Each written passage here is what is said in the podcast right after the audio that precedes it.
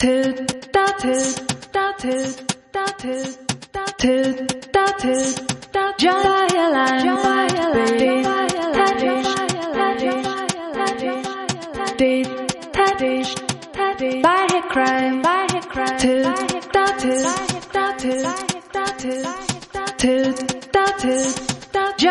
lamp, by a lamp.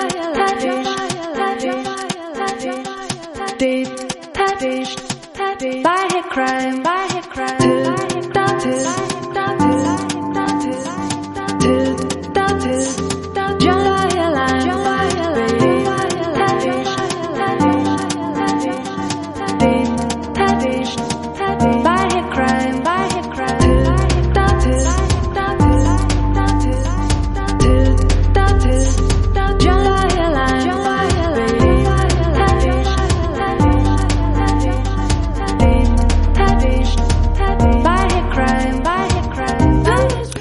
Buongiorno ascoltatori, buongiorno, buona settimana da Calt, il quotidiano di attualità culturale di Radio Popolare. Un saluto da Ira Rubini, un ringraziamento a tutti coloro che hanno partecipato e collaborato a questa puntata.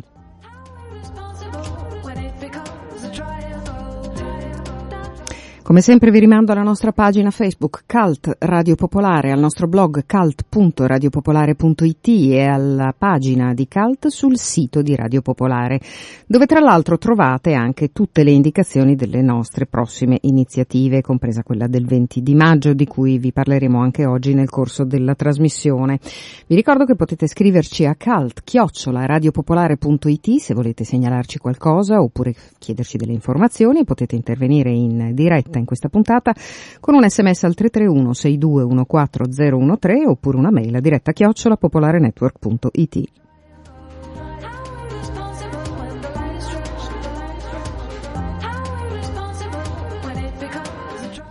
Oggi è lunedì e normalmente chiudiamo la nostra puntata dedicandoci alla rubrica di musica classica a cura del maestro Giuseppe Califano, che però è andato in Oman, eh, chi lo conosce bene, ascolta sempre la nostra trasmissione, sa che spesso lui fa dei progetti all'estero, li segue per la Filarmonica della Scala e quindi eh, questa è una di quelle occasioni. Parleremo però eh, della eh, mh, prima assoluta della secchia rapita di Giulio Ricordi che eh, sarà domani all'Auditorium Mahler con l'Orchestra Verde in collaborazione con la Civica di Musica di Milano e allora Claudio Ricordi che ne ha parlato in Rotoclassica ci ha mh, prestato diciamo così un, una testimonianza che ci racconta meglio di che cosa si tratta. Parleremo anche di Goliarda Sapienza, una monografia dedicata a eh, questa figura firmata da Alessandra Trevisan che raggiungeremo più tardi in diretta. Stefano Sbarbaro ritorna a parlarci di Inner Spaces, la um, rassegna di musica elettronica presso il San Fedele di Milano che ha avuto, come sapete, fin dal suo esordio un grandissimo successo di pubblico, soprattutto fra il pubblico più giovane.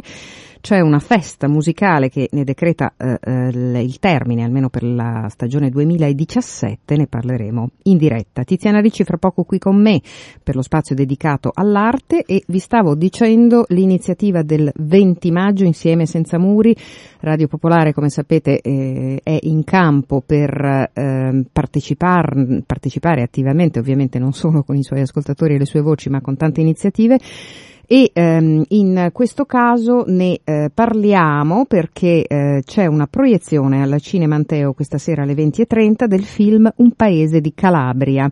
Sarà presente il sindaco di Riace eh, che eh, è un paese modello d'accoglienza. Eh, si tratta tratta eh, di un film che spiega proprio questa esperienza, un paese in cui i giovani eh, sono fuggiti per costruire altrove il loro futuro, lasciando case abbandonate, un paese di anziani, forse destinato a morire, intanto invece tanti migranti eh, che eh, cercano rifugio da guerra e povertà hanno iniziato ad approdare sulle coste calabresi e proprio quegli sbarchi hanno determinato forse una possibilità di rinnovamento per Riace. Ecco, allora, dunque, il, um, il, film che verrà proiettato questa sera con a seguire un incontro coordinato da Marina Petrillo, ehm, con Domenico Lucano, appunto sindaco di Riace, Pierfrancesco Maiorino, Silvia Bartellini, presidente di Passepartout, Paolo Cattaneo di eh, C- C- CNCA Lombardia e la produttrice del film Serena Gramizzi. E allora ascoltiamo il contributo che ci ha lasciato ehm, Barbara Sorrentini. Sentiamo.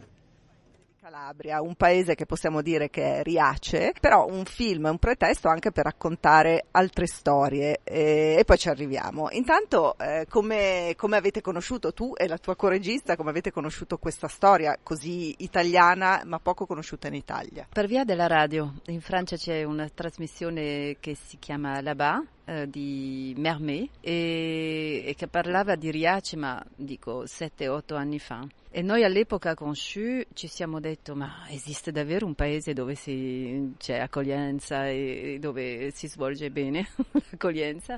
Siamo andati a vedere così e poi toccava anche le, nostre storie proprie dei nostri genitori o nonni che sono venuti fino in Francia negli anni 50. Dunque eravamo, eravamo curiose di, di vedere cosa succedeva giù in Calabria e siamo andati così a Riace. Partiamo dalle vostre origini allora, la tua eh, i nonni siciliani e invece eh, la Iello eh, calabresi, eh, quindi c'è stata anche un po' una ricerca di quello? Sì, sì perché mh, mm, non so se si vive nello stesso modo in Italia o qui in Svizzera, ma in Francia la questione della, dell'origine è sempre posta perché mm, siamo ormai una popolazione molto mista e, ehm, ma la, l'integrazione ha fatto che l'origine è sempre stata un po' cancellata, no?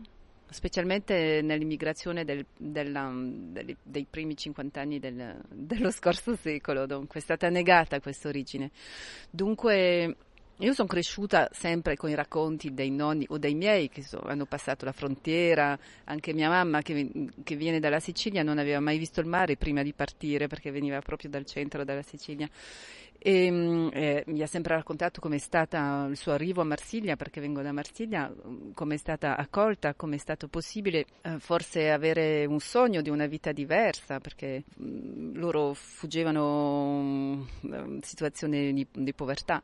E dunque penso che perlomeno eh, Shu e, e io abbiamo questa, questa storia che, che ci lega, perché... Mh, perché la questione dell'esilio, del, del partire, esiste sempre nel, nella mente, no? nell'anima. Penso che siamo cresciute con questa, con questa diversità veniamo da un altro posto, da un altro paese, anche se facciamo vita lì dove siamo, ma veniamo dall'altro paese. E dunque c'è sempre, quando ci sono state tutte queste storie di, degli arrivi dei migranti, ci siamo detto ma anche noi siamo migranti, ormai siamo migranti da secoli, eh, gli uomini si sono sempre spostati, dunque era interessante di andare a vedere questa storia. Sì, tra l'altro siete andate in un paese che ha sempre accolto, beh voi siete nate, però insomma un paese che ha sempre accolto anche se in questi ultimi tempi sta rivedendo molto queste politiche di accoglienza. L'accoglienza è difficile perché fa paura, fa paura di contatto con la persona straniera, straniera ma anche del paese, della città, di un'altra città o di un aspetto diverso, di, la, l'estraneo più che straniero, fa paura e non si può vivere con la paura perché non ha senso e perché anche vuol dire che non si ha più un'identità particolare, no? E andando a Riace mi sono accorto di tante cose, piccole ma tante importanti, che loro a Riace hanno un'identità loro molto forte, dei riti molto forti, del, um, un dialetto forte e, e che Dunque non hanno paura di farsi invadere da una cultura diversa, perché c'è già questa cultura loro che è molto forte. Penso che sia una cosa importante di, di rivalorizzare la nostra propria cultura no? a tutti, perché è più facile aprirsi agli altri quando si sa da dove vieni. Sì. Voilà. tra l'altro nella loro politica di accoglienza, che comunque ormai è diventata proprio cultura di accoglienza, c'è l'insegnare la lingua, ospitare, insomma tutta una serie di cose che poi quando eh, i migranti affrontano il viaggio verso le altre città non sempre trovano. Beh, ultimamente Milano, io arrivando da Milano sono contenta di dire che Milano ha fatto molto, però in questi ultimi anni, prima no. Perché penso che la, la presa di coscienza è molto individuale, è difficile una presa di coscienza, si dice prendere mm, collettiva eh, ci, vogliono, ci vuole coraggio, è un coraggio semplice, ma ci vuole coraggio. E mm, penso che a, a Riace non c'è solo il fatto di accogliere nella dimensione umanitaria dell'accoglienza. L'accoglienza è una ricchezza per loro, è una possibilità di sviluppo per il paese. E questo è stato capito subito. Dunque l'accoglienza è sviluppare il paese poterlo fare rivivere, poter, so, creare associazioni per occuparsi degli anziani, creare attività anche per i calabresi del posto, mm, fare in modo che i piccoli commerci non chiudano ma rimangono attivi perché hanno creato una moneta locale. Insomma, sono, è un'utopia in movimento continuo che si adegua alla situazione perché la situazione cambia in continuazione, perché secondo gli arrivi dei migranti arrivano da paesi diversi, dunque bisogna inventare altre cose cose, bisogna, insomma, è una capacità di inventare in continuazione e penso che sia bellissimo l'invenzione. Voi fate anche dei bei ritratti di queste persone e, e, e, toccate anche il tema dell'andrangheta perché la Calabria ovviamente è molto conosciuta anche per questo e non è solo questo e lo dimostrate, però non fate finta di niente. No, non si può fare finta, la drangheta esiste ma non se ne parla, dunque è difficile fare un film che parla di drangheta perché loro hanno difficoltà, ma penso che a Appunto c'è questa cosa che l'accoglienza è una posizione politica molto forte, come la posizione contro la drangheta. Secondo me va insieme la cosa. Mm, questo coraggio è, lo stesso coraggio politico che c'è stato nell'accoglienza sia che nella lotta contro la drangheta. Adesso questo film dove andrà dopo questa proiezione al Film Festival dei diritti umani? Allora, è già stato in Svizzera al Festival de Nyon uh, Vision du Réel e mm, altri festival in Germania e adesso um, giriamo in Francia, ci sono un po' di festival in, in, Francia e normalmente è già uscito in Svizzera francese e prossimamente uscirà um, in Italia, ma non so quando, in gennaio mi sembra, in sala e voilà, falso giro ma poco a poco. Come sempre con i documentari, però insomma gli auguriamo buona fortuna perché è un film davvero utile, intelligente e bello anche da vedere perché i ritratti, i paesaggi, insomma insomma sono, sono un'Italia un po' dimenticata. No, è un'Italia semplice, di gente semplice. Penso che tutti, abbiamo tutti la capacità di accogliere non è difficile, è solo lo sguardo che bisogna cambiare, evitare di ascoltare troppo i media perché c'è proprio una cosa terribile nei media sullo spettacolo della tragedia e sullo spettacolo della paura e non è così. voilà. Grazie.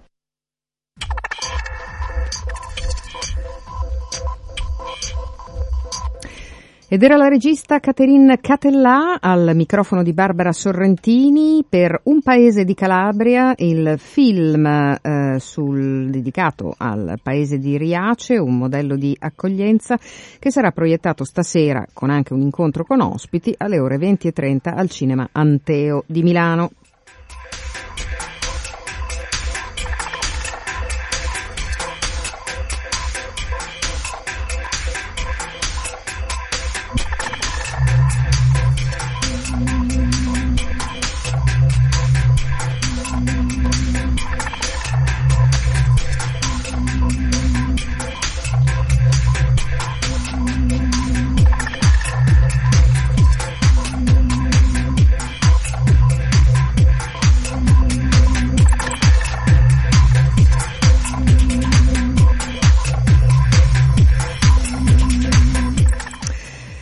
Eccoci invece allo spazio dedicato all'arte. Buongiorno Tiziana Ricci. Buongiorno Ira, buongiorno alle ascoltatrici e agli ascoltatori. Torniamo a parlare di Biennale dove come sì. al solito ti sei scapicollata. Esatto. Ah, che mal di piedi.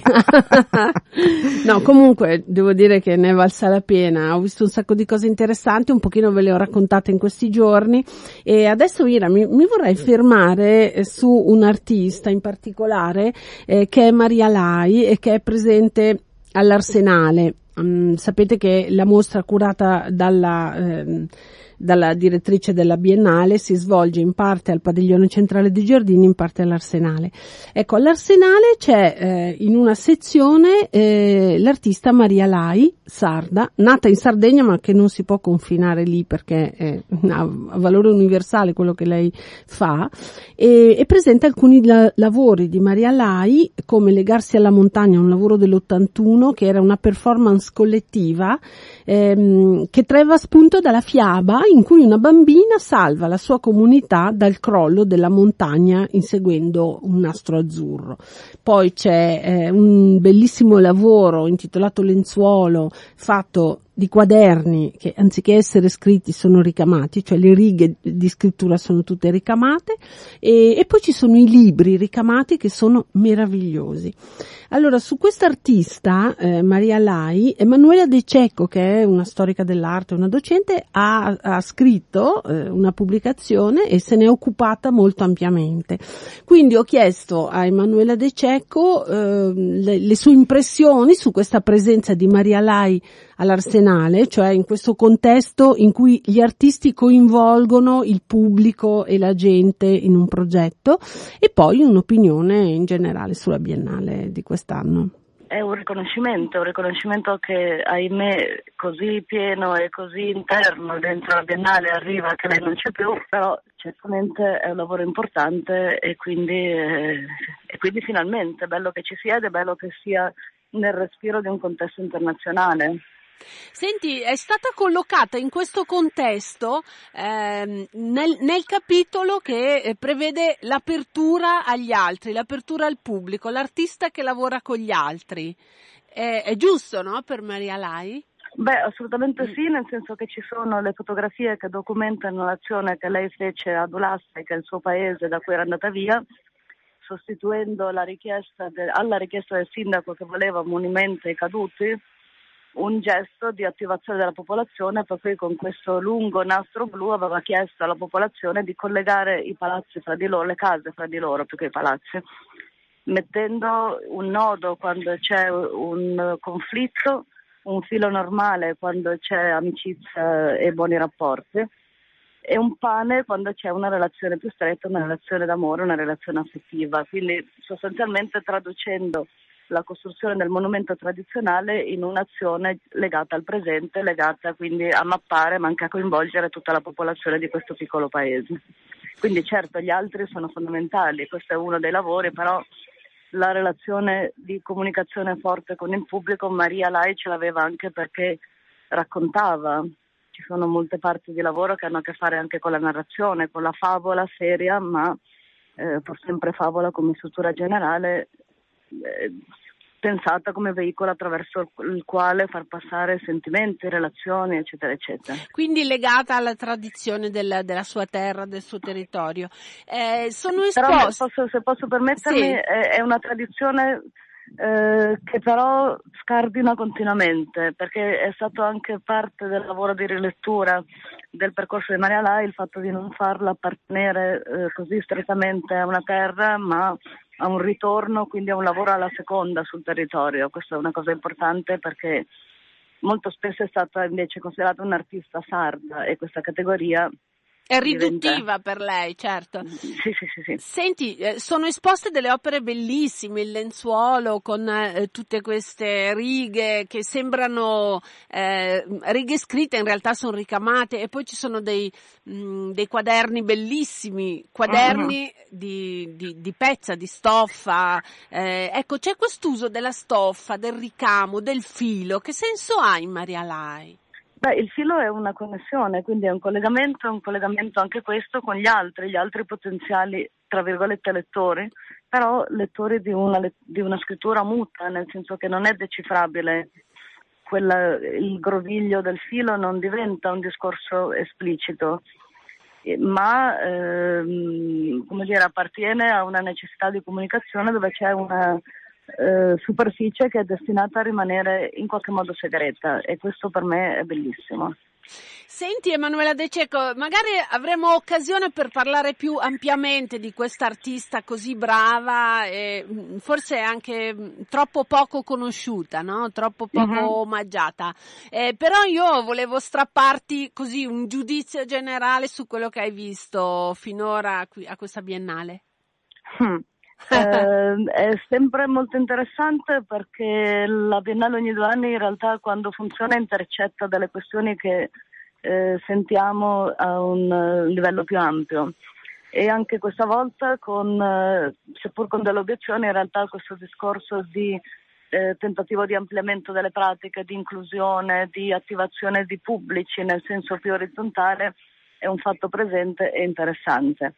Dopodiché a volte quando il, l'attivazione di pubblici con delle pratiche condivise rischia di eh, diventare qualcosa che somiglia più al tempo libero, mm. allora lì c'è un punto di domanda sul quale ci vorrebbe una riflessione un pochino più approfondita per non dire delle cose troppo superficiali, ma se c'è un bordo di rischio è quello e nello stesso tempo il lato positivo è quello di eh, aprire e registrare che di fatto effettivamente eh, vuoi che cambiano le tecnologie, vuoi che cambia il sistema dell'arte nel senso che si chiude e quindi le pratiche si aprono, nel senso che anche chi rimane ai margini trova un modo e anche storicamente in mostra ci sono diverse esperienze di questo tipo. È chiaro che in tutto questo mh, ci sono delle scelte quindi un po' eh, non è vero, non è esattamente vero che è tutto così e forse manca un po' di sguardo politico più diretto che a volte rompe un po' di più. Quindi c'è una forma un, un po' conciliante che non corrisponde completamente, corrisponde da un lato a un'attitudine, però poi di fatto siamo anche a confronto con grandi questioni eh, che mi pare di poter dire ci portiamo come memoria del Novecento che sono ancora vive, anzi si ripresentano tra confini eh, questioni di popolazioni che si spostano, problemi urgentissimi, eccetera, eccetera, un po' come l'urgenza fosse messa un po' da parte. Ecco, questa è l'opinione di Emanuela De Cecco, e, um, una biennale, come vi ho raccontato in questi giorni, eh, diciamo un po' discontinua, no? con alcune cose molto belle, altre meno, e che però si può vedere fino al 26 di novembre e queste opere di Maria Lai, eh, di cui abbiamo parlato con Emanuela De Cecco, sono all'Arsenale. Grazie Tiziana Ricci, a risentirci Ciao. mercoledì. When I was a young man courting the girls, I played me a waiting game. Maid refused me with tossing curls, oh, I'd let that old earth take a couple of whirls while I plied her with tears in place of pearls. And as time came around, she came my way. As time came around, she came.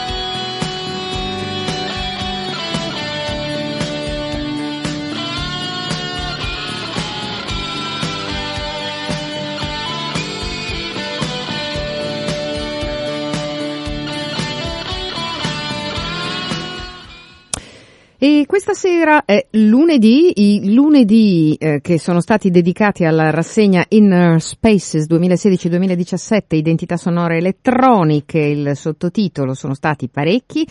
Grandi appuntamenti di musica elettronica a cui San Fedele di Milano ci ha abituati ormai da parecchi anni. Ehm, è una rassegna che, come abbiamo ripetuto più volte, avendola appunto seguita da sempre, ha riscosso immediatamente un grande successo e ha eh, formato davvero un nuovo pubblico. Questa sera dicevamo, essendo lunedì, c'è la festa finale eh, di identità di Inner Spaces eh, di questa stagione. Eh, è dedicata in particolare a, um, anche a uh, una serie di esperimenti musicali che arrivano dalla Svizzera, infatti è in collaborazione col Consolato di Svizzera a Milano. Il resto ce lo spiega Stefano Sbarbaro, qui diamo il bentornato, buongiorno. Buongiorno a tutti, ciao Ira. Oh, siete arrivati alla fine anche di questa stagione con sempre tutto pieno e quindi che dire di più.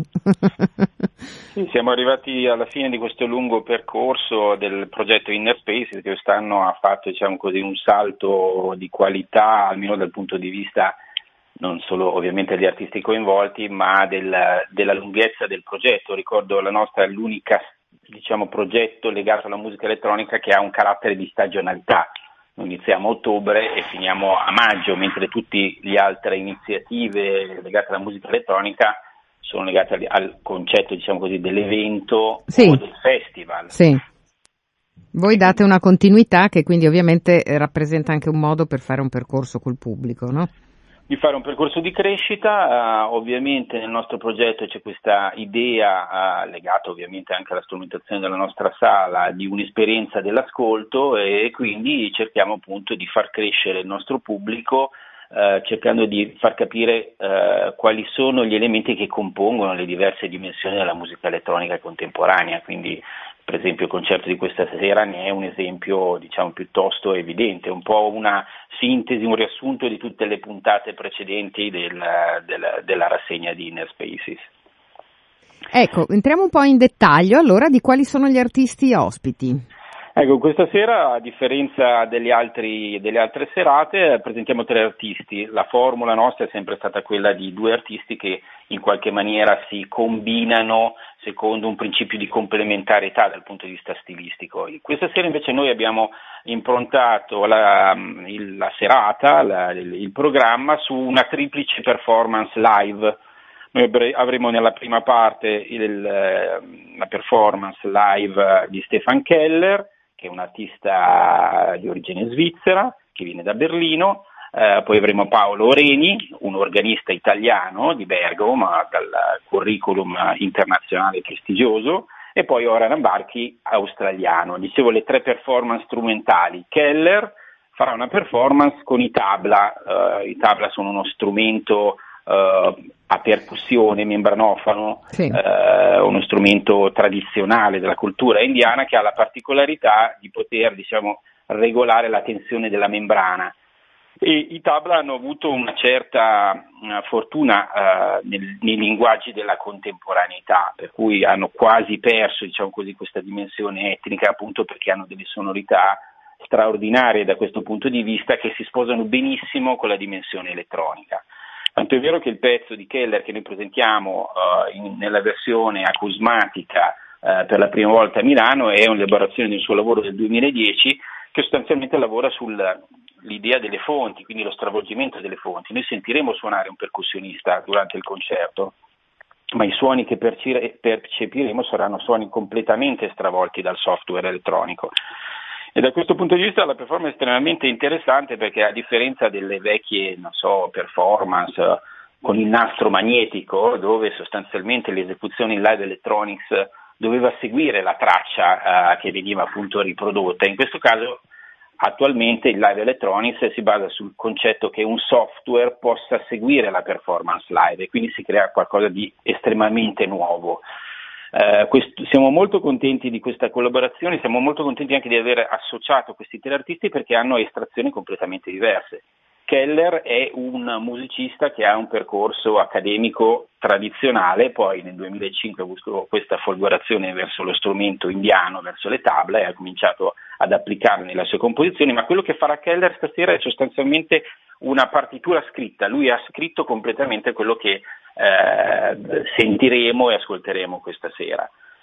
Il, il, concerto poi continua con l'esecuzione di Paolo Reni, Paolo Reni per chi segue diciamo così, le, le, dinamiche degli organisti italiani, uno dei grandi virtuosi del, uh, del nostro sì. diciamo così, scenario organistico italiano, è un virtuoso di, davvero di improvvisativo di fama internazionale, ha vinto numerosi concorsi da questo punto di vista, quindi è un'estrazione classica pura la sfida è di farlo suonare all'interno della nostra sala perché lui suonerà un organo elettronico con due manuali e pedaliera, quindi in qualche maniera riproduce la struttura di un organo tradizionale, ma l'elemento interessante è che noi utilizzeremo dei suoni campionati eh, attraverso un software che è molto conosciuto dagli organisti che fanno questo tipo di sperimentazione che si chiama Hoptwork ed è un software che consente di utilizzare i suoni degli, degli, degli, organi più importanti del mondo. E nella fattispecie noi questa sera suoneremo idealmente un organo della chiesa di Saint-Étienne che è a Caen in Normandia, sì, uno degli organi più importanti, sì, sì, esatto, forse il più importante organo che c'è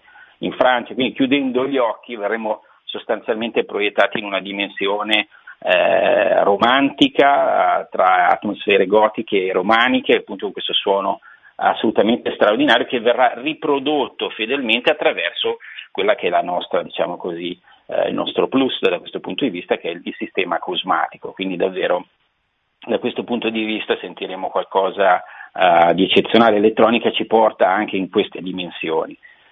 La serata poi si chiude con l'esibizione di Oren Ambarchi, invece un artista australiano, uh, quindi questa stratificazione del, del, programma, questi polistrumentisti che animano la serata di questa sera.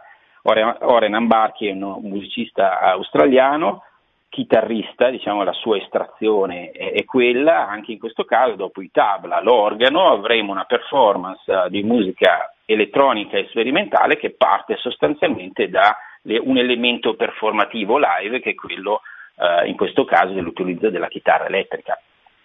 E con Ambarchi presentiamo eh, un suo lavoro recentissimo pubblicato per l'etichetta Edition Mego. Sì. Uh, il lavoro si chiama Ubris, è un lavoro che sta riscuotendo anche molto, molto, successo dal punto di vista, diciamo così, si possono anche verificare questi elementi dalle visualizzazioni su YouTube di, di, di, di questo tipo di, ricordiamo per questo tipo di, di, di musicisti ovviamente le, le, le vetrine eh, del web sono estremamente importanti no? perché sono diciamo, delle piattaforme che consentono poi di avere degli agganci a livello internazionale. Lui è australiano, da qualche tempo vive a Milano, è una vecchia conoscenza del, uh, di Inner Spaces perché l'anno scorso l'abbiamo fatto suonare, questa volta in due, con un artista austriaco sì. ehm, che era Peter Reberg in un progetto, lui è diciamo, un artista che ama molto, molto eclettico, che ama molto variare diciamo, la, la, le dinamiche diciamo così, sperimentali del suo modo di intendere la performance elettronica e ci sono anche diciamo, delle, delle, degli scarti straordinari da questo punto di vista. Il Oren Ambarchi che sentiremo stasera è quello uh, forse che ha catalizzato l'attenzione di, di, di, di, più fan perché si muove su queste atmosfere minimali, su queste stratificazioni eh, strumentali che partono appunto dalla, dal suono della chitarra elettrica. Eh, se volessimo in qualche maniera definire Oren Ambarchi da questo punto di vista è un grande esploratore dell'universo sonoro della chitarra elettrica. Bene, e mi sembra che tu abbia come sempre insomma, spiegato davvero in modo encomiabile che cosa il pubblico potrà sentire. Potrebbe essere l'occasione per chi davvero non è mai stato al San Fedele per scoprire che cos'è Inner Spaces oppure per riconfermare. Ma siete già tutti esauriti? Come, che sembra un po' una cosa psicanalitica. Però. Abbiamo ancora eh. un centinaio di posti a disposizione che speriamo ovviamente di finire insomma, in serata. C'è un elemento anche interessante, si diceva la grande festa non è soltanto di natura musicale, ma c'è un, anche un cocktail che, abbiamo, che, verrà offerto a tutti i partecipanti, sarà un modo anche di salutare tutti i, i nostri sponsor, i nostri amici. In questo caso ringrazio davvero il Consolato svizzero che attraverso Pro Elvezia ci ha permesso di contattare un artista del calibro certo. di Stefan Keller. Eh, ricordiamo quanto la Svizzera fa per i propri eh, musicisti contemporanei sì. al punto tale da, mm, da, fare in modo che ci sia proprio una fondazione che consenta loro di viaggiare, di esprimersi e di fare musica eh, insomma ai quattro angoli del pianeta e da questo punto di vista speriamo che anche in Italia ci sia un qualcosa di simile a quello che fa Pro Elvezia che è una struttura con la quale io ho lavorato anche in passato e sono riuscito ad, ad avere musicisti straordinari eh, proprio perché i musicisti svizzeri hanno una vocazione eh, internazionale assolutamente degna di essere sempre posta in risalto e in passato l'ho fatto, l'abbiamo fatto con Stefan Keller, speriamo sicuramente di farlo anche questa sera. Bene, allora grazie, grazie davvero eh, a Stefano Sbarbaro, ehm, buona festa a Inner Spaces che spero davvero ritornerà l'anno prossimo, ma immagino di sì.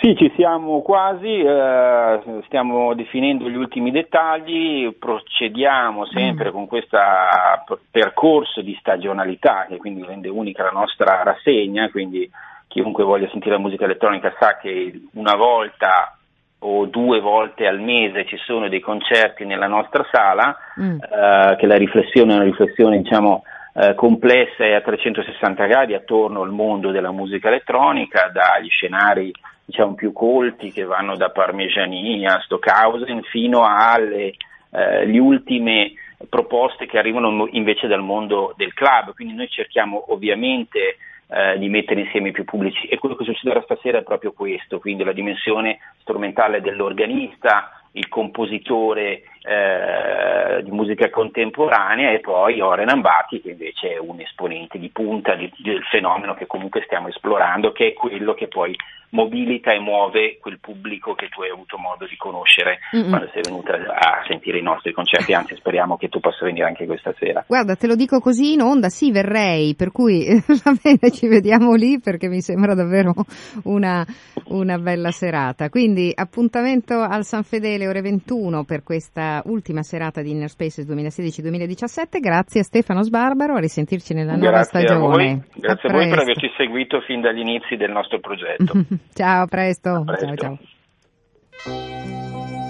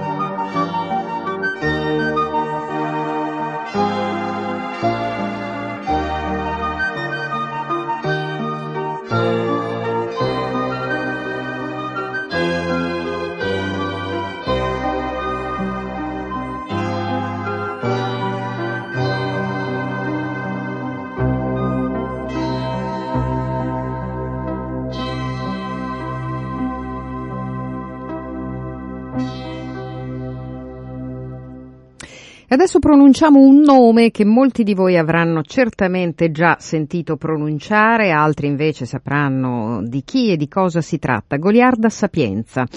Ne parliamo perché eh, da eh, qualche mese è uscita eh, una nuova monografia dedicata a Goliarda Sapienza dal titolo Una voce intertestuale 1996-2016. È uscito per le edizioni La vita felice ed è firmato da Alessandra Trevisan. È, eh, come dicevamo, una nuova eh, uscita su Goliarda Sapienza che parte da un'esigenza eh, diversa, maturata poi in tanti anni di studio e di approfondimento approfondimento, cioè provare a ehm, insomma, riconoscere dal punto di vista critico questa autrice eh, in, con un approccio diverso, diciamo, rinnovato alla luce di tutta una serie eh, di ricerche. Il resto ce lo racconta proprio Alessandra Trevisan che è ehm, collegata con noi. Buongiorno, benvenuta.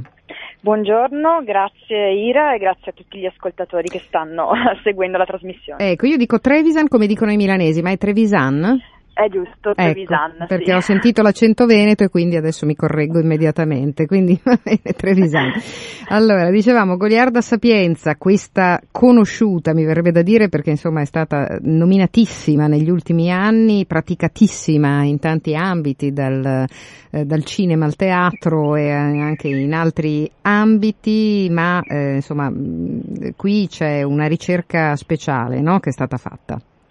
Sì, la mia esigenza nasce in cinque anni di, di studio e un po' dalla mh, discussione della tesi magistrale che eh, ormai risale al 2014 eh, all'Università Ca' Foscari di Venezia. Questo libro eh, ha proseguito quel, quel, percorso iniziato proprio all'università e mh, che in parte sto continuando per il dottorato di ricerca sempre a Venezia. L'esigenza era quella di eh, prendere un certo distacco dagli studi di genere che hanno comunque fatto un loro lungo corso su, su questa autrice e andare un po' al cuore dei testi, soprattutto concentrandomi sulle opere postume di Goliardo Sapienza, che sono moltissime ed è una delle ragioni per cui come ha detto lei, eh, la leggiamo molto in questi ultimi sì. dieci anni soprattutto.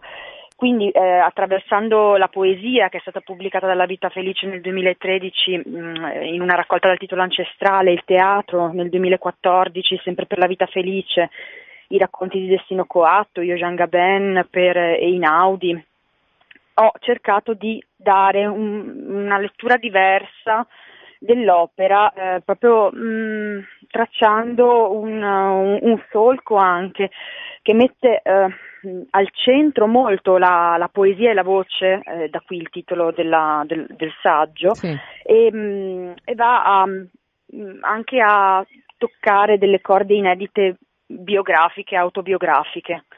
Ecco, infatti, ehm, Alessandra Trevisana è partita no? da un'attenta rilettura della biografia e quindi che cosa ha scoperto di inedito? Io ho um, cercato dei documenti che non fossero stati utilizzati da nessun'altra studiosa e ho scoperto ad esempio che nel, nel lungo percorso di vita di Goliarda Sapienza, segnato anche dall'appartenenza a una famiglia che come sappiamo era molto attiva e antifascista, ma attiva soprattutto nel socialismo, sì.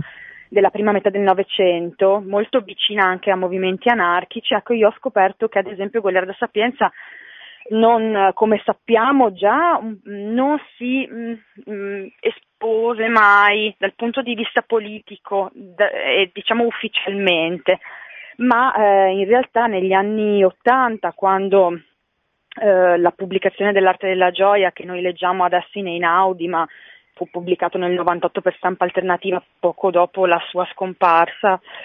Ehm, quando lei non riusciva a pubblicarlo in quel decennio molto sfortunato e anche negli anni 90, ehm, lei si dedicò eh, in parte all'attività politica e si candidò nell'83 con i socialisti di Craxi a Roma, nel 94 invece fu molto vicina e già dalla fine degli anni 80 al Partito Radicale.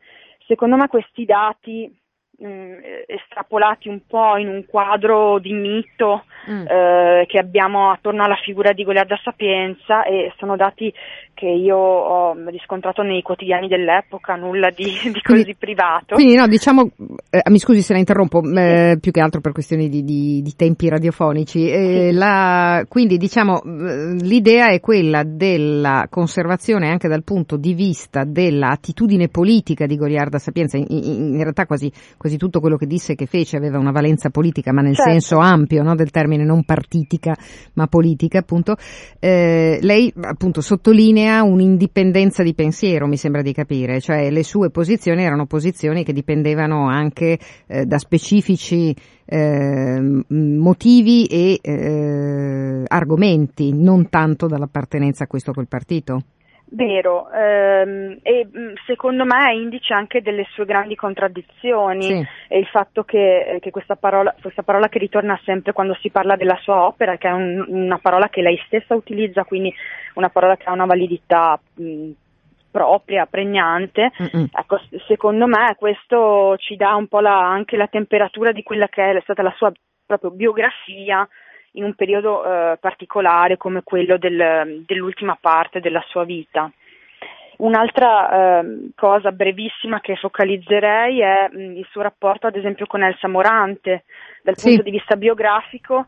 ehm, siccome la critica si è, si è occupata molto di comparazioni che riguardano le loro opere letterarie, Sì. dal punto di vista biografico sappiamo da Titina Maselli che fu eh, la sorella insomma, di Francesco Maselli a lungo compagno di Guerra Sapienza durante la vita sappiamo che loro non si sopportavano per niente e ci sono delle ragioni che ho tentato di ricostruire Mhm. dato che Morante in realtà appoggiava molto Goliarda Sapienza, l'ha appoggiata nel- negli anni 60 quando lei pubblicò Lettera aperta, il filo Sì. di mezzogiorno e questa è anche una, una piccola finestra su un panorama eh, culturale ehm, della Roma di quegli anni che eh, attira e respinge Goliarda Sapienza pur essendo lei appartenente a quell'elite in quel momento, proprio mh, perché è compagna di Francesco Maselli. Mm. E eh, insomma potremmo andare avanti a lungo, lei, lei lo ha fatto, nel senso che lei oltre a questo, a questo saggio ha scritto anche tante altre cose su Goliarda Sapienza che immagino sia diventata un po' una delle sue eh, compagne di viaggio, insomma a questo punto no? la conoscerà meglio forse di una parente ormai o quasi, avrà questa impressione immagino.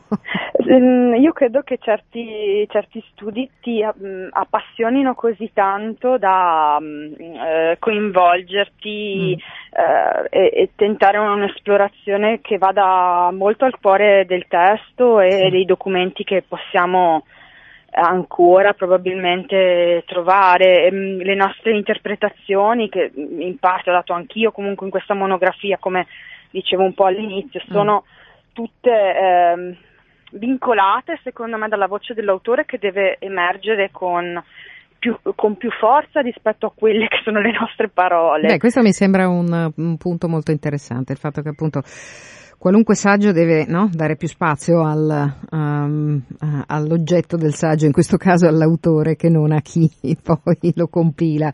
E questo è, un, eh, è una vexata question, no? quanto, quanto deve apparire il saggista e quanto deve apparire l'oggetto del saggio. Quindi Vero. Grazie eh, ad Alessandra Trevisan, Goliarda Sapienza, una voce intertestuale, edizioni La Vita Felice. Eh, ci sono presentazioni in vista nei, nei prossimi mesi? Avrà occasione di presentarlo in pubblico? Lo spero, ma ci sto ancora lavorando, eh, siamo già passati un po' per tutta Italia, ma... Se eh, ricapiterà ci faccia sapere. Sì, d'accordo. Grazie, molto, grazie mille ad Alessandra Trevisan eh, e noi eh, in realtà adesso facciamo una cosa, poi capirete.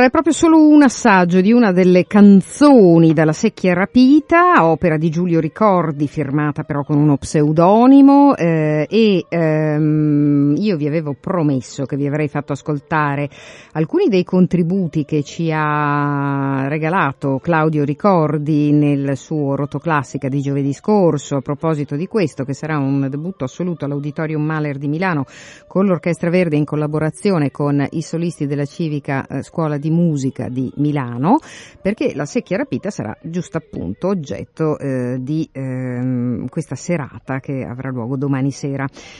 Non ho avuto modo di, insomma, per una serie di motivi eh, organizzativi, insomma, di avere abbastanza minuti per farvi sentire quei reperti. Vi prometto che eh, li sentirete nella puntata di Cult di domani, che è appunto la giornata in cui c'è questo straordinario ritorno musicale. Intanto però segnatevelo se vi interessa, perché Auditorium Mahler domani 16 eh, di eh, maggio la secchia rapita ritornerà insomma a tutto il suo splendore. C'è tutto un discorso dietro anche su come eh, questa restituzione di quest'opera eh, di Giulio Ricordi verrà proposta al pubblico di Milano e quindi vale davvero la pena di starci a sentire domani alle 11.30, 11.35 torneremo in onda con Cult, cercateci anche sulla rete. Adesso le notizie di Radio Popolare, un saluto da Ira Rubini e a risentirci presto. Giant, by giant, giant, giant, giant, giant, giant, giant, giant, giant, giant,